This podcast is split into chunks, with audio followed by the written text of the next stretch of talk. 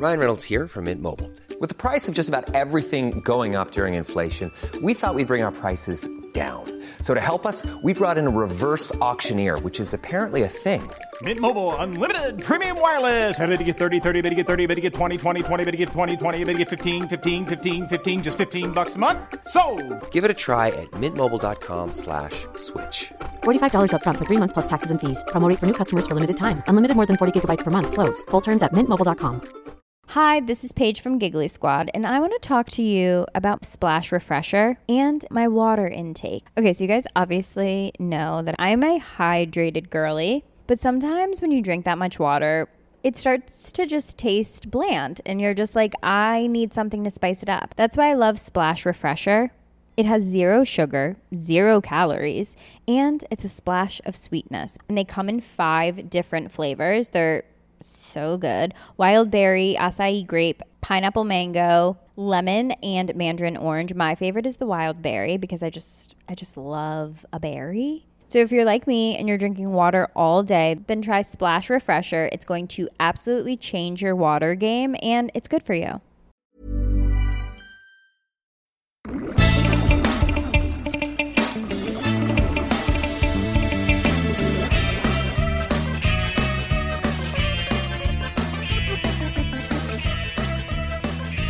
Hello, everybody. I'd like to welcome you to the How Social Are You podcast, where we ask the question Are we more or less social because of social media? This is Mark Lindheimer, and you're listening to podcast episode number 18. Today, we welcome Reverend Michel Faulkner. He's a New York City mayoral candidate, a pastor, an author, and an ex NFL player. I'm really excited to learn more about his campaign and his background and his use of social media on the campaign. So get ready, everybody. Let's get started.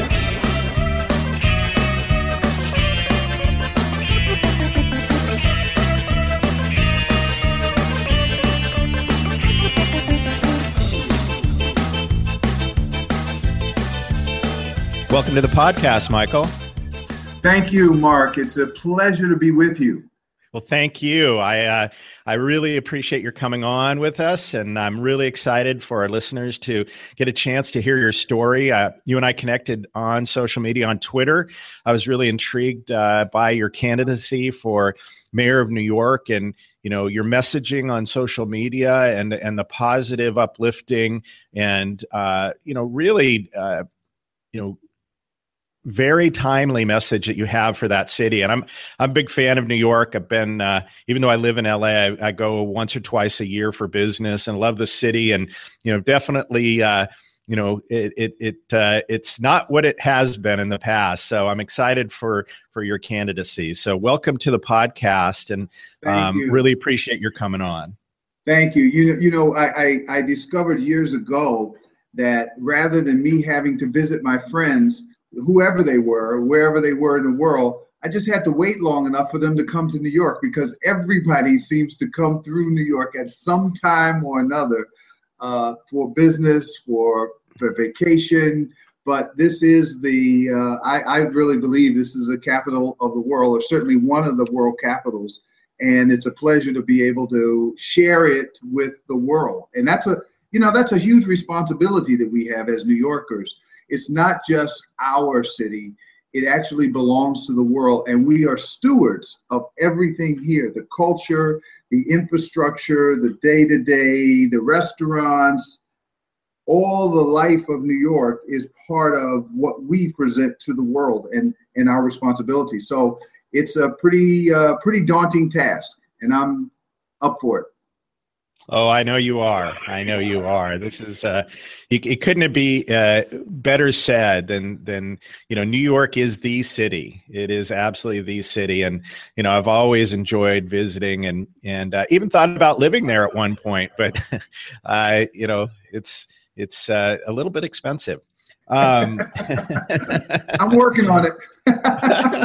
well, I, I, appreciate that. So let's let's take a step back, uh, Michel. Let's let's uh, give the listeners a little bit of your background, your history. I've been on your website and your Facebook page, and man, your your background is just so impressive. Your you know everything that you've done in your life has had you know it's it seems to have had purpose and meaning and you know one step after another. So why don't you take a few minutes and give us a little bit of your background and and take us up to today and and your candidacy. Sure. Well i i grew up in washington d.c and went to virginia tech on a football scholarship and then finished my college career and tried out with the raiders and redskins then went back the next year and tried out with the New York Jets and made the Jets. And that was in 1981 82. And it was coming to New York then that I fell in love with this city.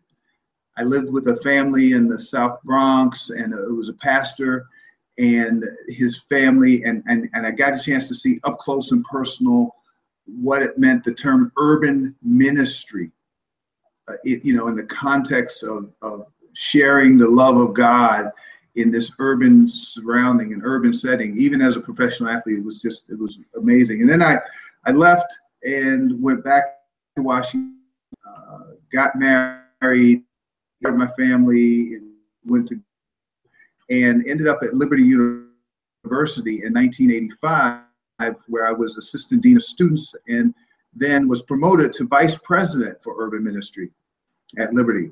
And that was a great experience because I got a chance to hang out with some of the global leaders and certainly shakers and movers in that generation. Uh, I was part of uh, Jerry Falwell Senior was actually a mentor for me. was was a great man. Uh, was a pastor and and showed me a, a great deal concerning politics and but really more of the interpersonal skills of loving people no matter what your differences may be, loving them with the love of God. And that's what I brought to with me. And then in 1988, at the quote unquote pinnacle of my career, but it was it was actually the beginning. I had started a doctoral study and uh, at the University of Virginia and was moving up the ladder, so to speak, in in higher education administration. And I, I just sensed the calling to come back to New York, to leave the ivory tower and come back to New York, uh, to the Times Square area, to Times Square.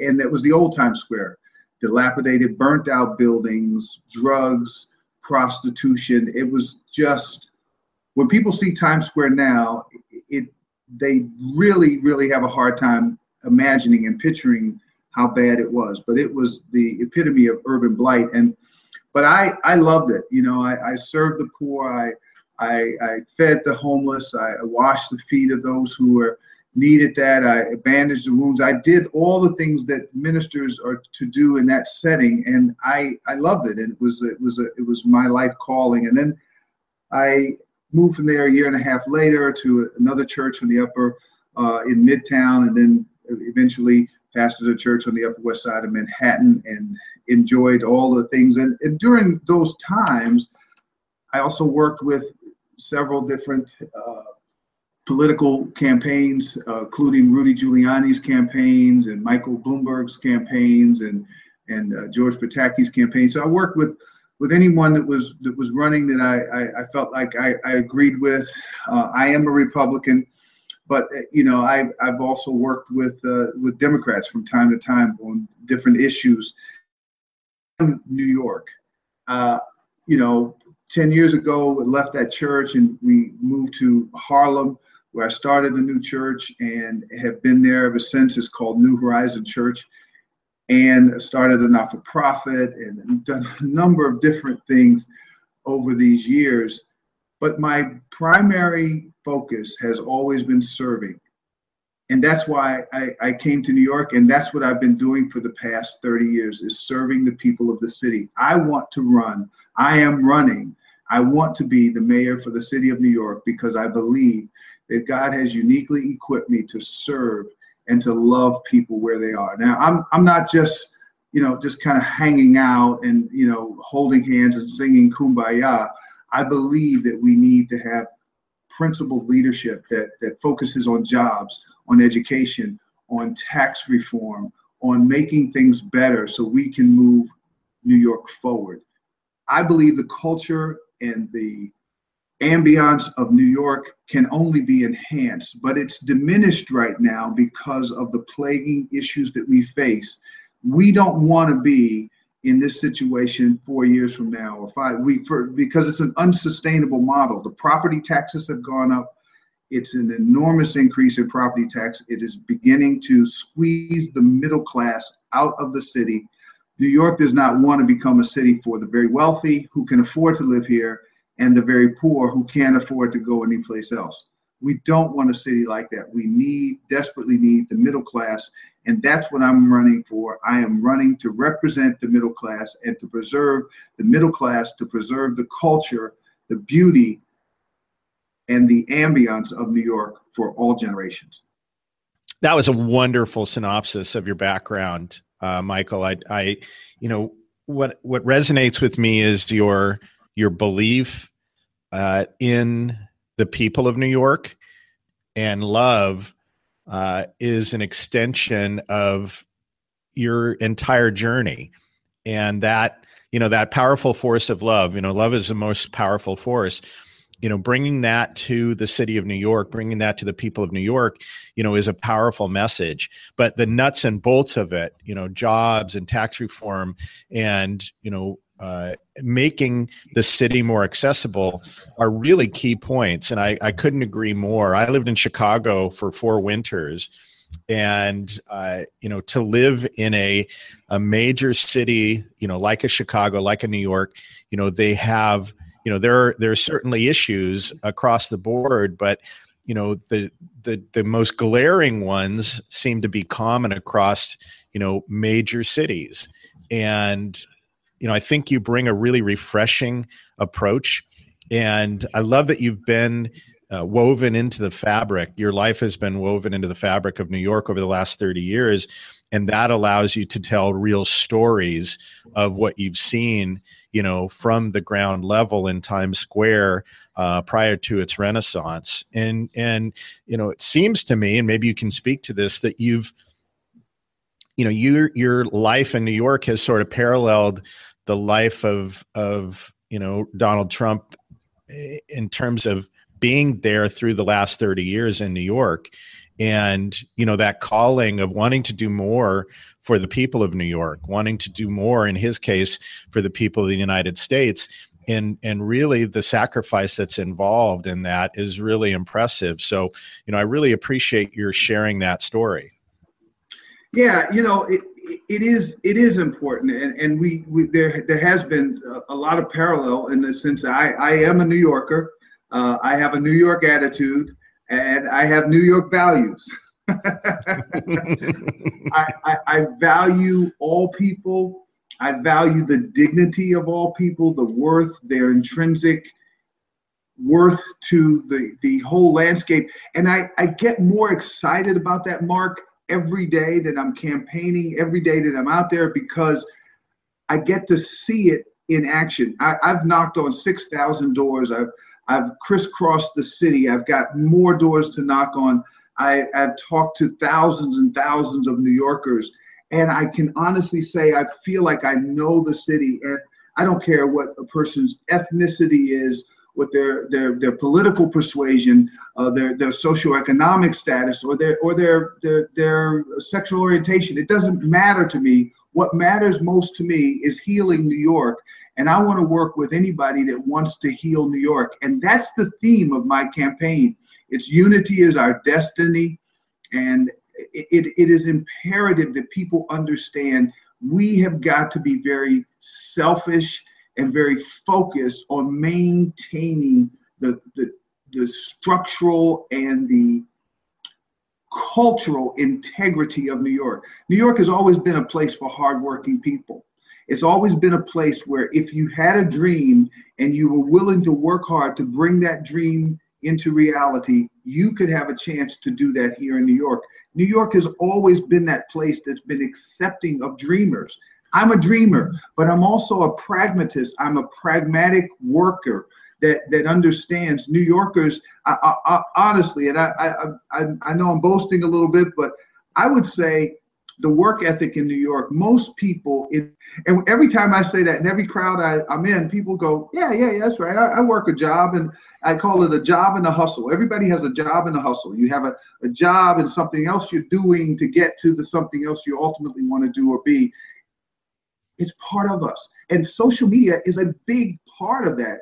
Mark, because social media connects all of those worlds together. It connects us. And in, in, in New York is one of those places, I think, you know, I, I, I, it's one of those places, I think, where truly speaking, the social media and the our reality, so to speak, outside of the social, you know, the chat rooms or the the the, the blogs or the, you know, outside of the cyberspace, we can come together in a, almost in a seamless fashion in New York because there's so many people living here in such a compacted area. Believe it or not, it doesn't take a long, long time to get around. I mean, the subway system, yeah, it can can it be improved? Absolutely. Is it the best in the country? I think so. I mean, there, there's there's so many stories, and the reason that I'm so desperate to win this election right now is because I feel like we've got to save what is New York right now. We cannot slip further behind. We've made some amazing gains and amazing strides forward. We don't need to go back now. We've we've had a huge increase in the last 14, 15 years in our taxes, and that's squeezing out the middle class. We've we've had a diminishing return on our education system in that the problem is the students that are graduating from our public school system are ill prepared, most of them, for the world of work. We've got to change those things. We've got an ongoing problem, a struggle with police community relations. And I put it just that way I think the best crime solvers in New York City are citizens. And the best way we can empower citizens is connecting them to the police. And we love our cops in New York. I think NYPD is the best in the world at what they do. And most people in New York City, eh, listen, eh, everybody's, there are always exceptions. People are going to have problems with the, with the police. But I think most police really enjoy doing their job. They enjoy doing it. They enjoy doing it professionally, and they.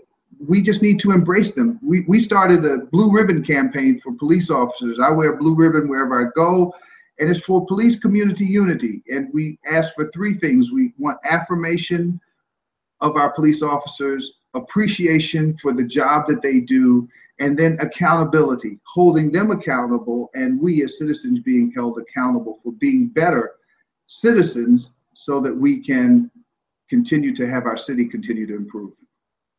I uh, I absolutely understand what you're saying, Michel. This is uh, it's so important for you know the community to come together with the law enforcement to ensure the safety and beauty of the city and that's a great program. I love that Blue Ribbon program.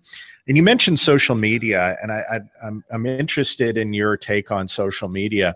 If you could share um, what your first experience on social media was, and, and then how social media has uh, evolved for you personally, and then as part of your campaign, I think uh, that'll be really interesting to hear from your perspective. okay. Uh, so there, there's certain things I'm not great fans on, and, and social media, the, the, it takes so much of your time and your day. And the people around me think, wow, this guy's obsessed with his phone, but they don't understand I'm working. You know, it's it's work to stay engaged all day because it takes, you know, literally an entirety of a day to kind of stay updated and, and so on all the platforms. But my first experience was uh, I, I, decided to, I, I, ran for Congress in 2010 against Charlie Rangel here in Harlem. And immediately after I started my campaign, there was the, the, the earthquake had, had taken place in Haiti. But and so I, I went to Haiti as a I don't want to say first responder, but as part of a, a, a, missions effort to bring relief to people who were suffering there. The, the airport in Port-au-Prince wasn't open yet and so forth. And so, as a way to keep people engaged in what was going on, I started tweeting. I started my Twitter account then, and I was tweeting pictures and, and posting things and, and, and just totally engaged. And it gave the people in New York, the people who were following me, an opportunity to see and to stay up to date as, as well as the pictures that we were taking and to, to, to kind of travel with us because it was a pretty, pretty, you know, pretty difficult time when we were providing food and, and relief to people who were literally starving and, and trying to bring some comfort and stability to a situation that was really difficult. But the social media allowed the people who were here to stay up to date with what was going on. And that's been the biggest thing that I can say has the social media has done for me. And that was then, and now fast forward, I guess six years, seven years later, it continues to be a great unifier, uh, and it continues to be very to keep up with. But it helps people as they are engaged. Now, one of the things that I find difficult with social media is motivating people to get out of the passive role of voyeurism or just observing and get into the uh, you know role of participation. Not just in the social media but actually participating. For instance when when we talk to people on social media and say hey get involved in our campaign go to our website and sign up, give a donation, be part of, be an active participant in the solution, it's very difficult to get those messages to translate. Even though many, many people follow, not many people, you know, take the following to the next level. And I'm sure you face this with, you know, trying to get people to take action because we can be passive listeners or dynamic listeners and dynamic participants. And I think social media works best when we are dynamic participants. I'll give you one example that, that I'm talking about. Do you remember? Uh, and you, we're, you said we're close to the same age, so I know you remember.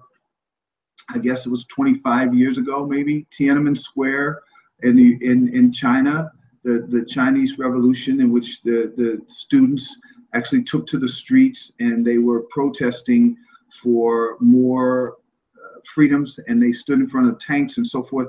Well, that whole action was done in China, any social media. All they had was fax machines and cell phones. And it was amazing to bring hundreds of thousands of people to one central location. And, and I think, wow, this took real effort. But everybody that got a fax or that heard the story or that heard the news had to take action. One of the things that happens with social media is people are so caught up in looking at what's going on and listening to what's going on, they forget that sometimes you have to put down the handheld device and actually walk out the door and engage with people to move things along. Michel, that is so well put. And that really speaks to you know sort of the tagline of this podcast are we more or less social because of social media? You know that's the question that we ask. And what you're saying if i'm hearing you correctly is that you know the passive nature of social media versus the active you know uh, participation in daily life is the next step and you know your call to action on a regular basis to your your followers you know getting them to actually do something is one of the big challenges because it's easy to just hide behind social media. It's easy to, to be i think you said voyeur you know to just kind of watch or be a drive by in the situation and kind of see what's going on and then go on to the next thing and you know social media is so powerful uh, it's that engagement element that really requires the effort. You talked about being on your phone all the time. You know, you're engaging with your audience, you're engaging with the people that support you, you're engaging to get them to take that next step and be in, involved and and to step outside of the social media realm. And I do believe that that applies across the board to any type of situation. Absolutely. And it you know, it's it it it it it works in the sense of certain causes have certain social media platforms or certain so, social media groups, and those groups, you know, compel people to to take action. And so it's a it's a it's it, in many ways it's a younger person's kind of platform in the sense that they've all grown up with it. So they they don't ever remember a time when there was no Facebook or there was no uh, certainly cell phone, but there, there was no you know social network uh, that was on in cyberspace. While we do remember a time, I I, I started a, a group called the New York Youth Leaders Network, and it was the yeah the the yeah the New York Youth Leaders Network, and it, and it was a, a group of volunteer youth workers from the you know New York City area churches and worship centers that banded together. Well, we had no cell phones then. All we had was snail mail.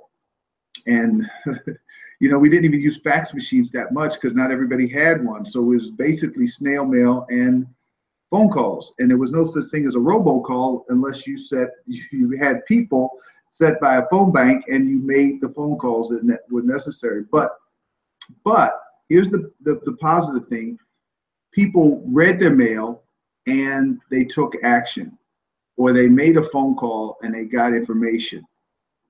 You may think, well, it was slower, but it was actually more robust in the sense of getting people to, to, to actually take action. However, this big caveat here what I'm finding now is that people tend to, once we reach a critical tipping point, within every social group, there seem to be a point where action takers kind of take over and it's no longer just looking or passive but they they take they take the action that is necessary. Certainly we saw that with the political campaigns and we see that with uh, like you were saying earlier donald trump has taken you know the social media communication to a whole nother level, uh, uh, one heretofore no, no one even thought possible to engage the, the entire globe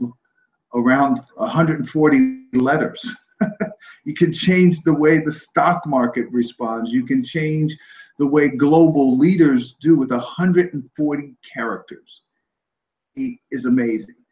Now, when you when you think about the power of that, and that causes traditional media outlets to shake in their boots because it didn't require a press conference, it didn't require anything else except a man, his handheld device, and the millions of people who are listening, looking at that, at that moment that that tweet goes forth and everybody then that sets the tone for the news. Now everybody's reporting on what was said in the tweet but the tweet was actually the news. That's that's the, the my mayoral race in new york city is really all about new york city. It's not about all the things that you know are wrong with new york city but it's about preserving all that is right for new york city and actually preserving it, getting away from bureaucrats and bureaucratic systems and getting to the actual hands-on engagement of business leaders and citizens, stakeholders in the fixing of New York. Mark, that's what I will do. That's the kind of mayor I will be. I will raise the level of engagement for stakeholders in New York City. It won't be passive. It will be aggressive, it will be dynamic, there will be focus groups, there will be uh, social media groups, there will be all kinds of, of social platforms people can speak out and people can raise their voice, raise their concerns, and then take action to address those concerns and fix what is broken. But most importantly, to preserve New York, to heal New York, and to move us forward. Yeah, it, that couldn't be better stated. And I love how you you wrapped everything around the social media aspect and brought it back to what's important for New York and what's important for your campaign. And you know, I think it's your message is powerful, and I think your message is effective. And um, you know, I, I I really appreciate your coming on the podcast, Michel, and sharing your thoughts and ideas with us. Um, I I I I have great confidence in you and what you bring to New York, and I I wish you so much success in your campaign. And uh, you know, I of course offered I want to help you any way I can, and hopefully this podcast becomes you know a, a piece of of you know valuable content that can help educate uh, your your New Yorkers that are voting that can bring uh, you know you into office so that you can help uh, achieve your goals and the goals of all New Yorkers. So why don't you share with us uh, how they can find you, uh, your website, and on social media? Oh, great! Thank you. Uh, my Twitter is I, I, have several tweet Twitter accounts. one is at Michel Faulkner. I think that's where we met mm-hmm. that account. It's Faulkner Mayor 17 uh, at, at Faulkner Mayor 17. But then for Facebook, it's it's just Michel Faulkner. Our website is robust, and we are trying desperately to kind of keep up with everything that I'm doing and keeping it, you know, posted on the website.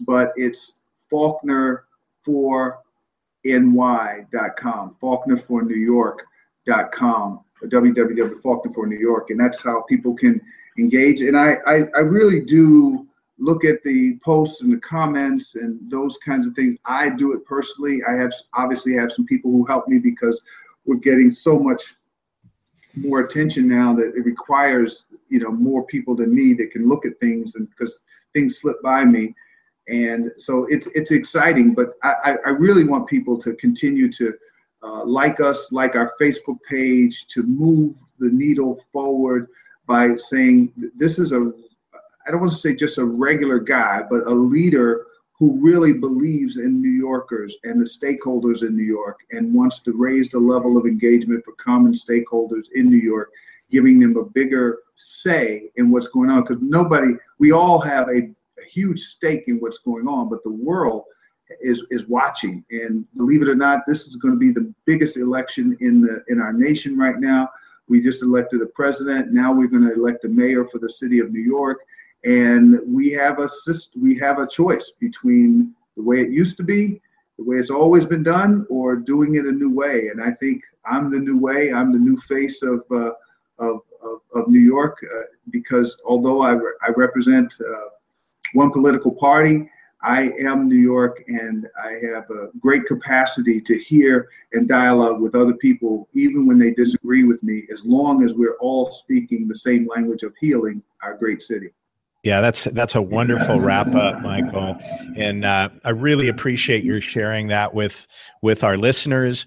Um, I'm going to, you know, make sure I do everything I can to get the word out about what you're doing. And um, you know, last election, uh, the presidential election was a change election.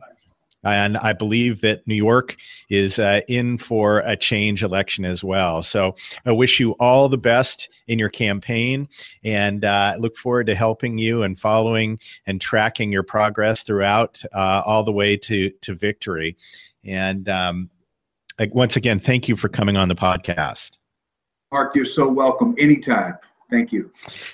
So if uh, if uh, you're listening to the podcast and and you enjoy it, please uh, visit us on iTunes, the How Social Are You podcast. Leave a rating and uh, comments are always welcome. We appreciate that. You can also find me on social media at M Lindheimer on Twitter and Instagram, uh, M E Lindheimer on Facebook.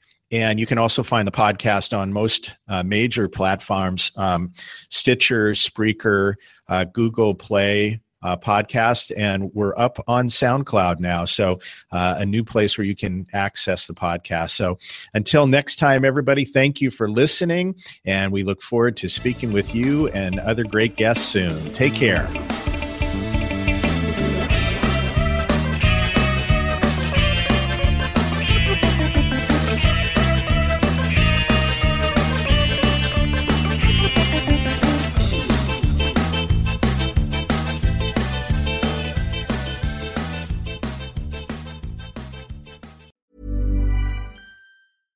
Hello, this is Danny Pellegrino, host of the Everything Iconic podcast, and I'm here to tell you all about Splash Refresher because hydration is mandatory, but boring is not. Now, I love my water, but if I don't spice it up, I'm not going to finish what I took out of the fridge. That's why I love my Splash Refresher, which is flavorful, delicious, bright, hydrating, and zero calories.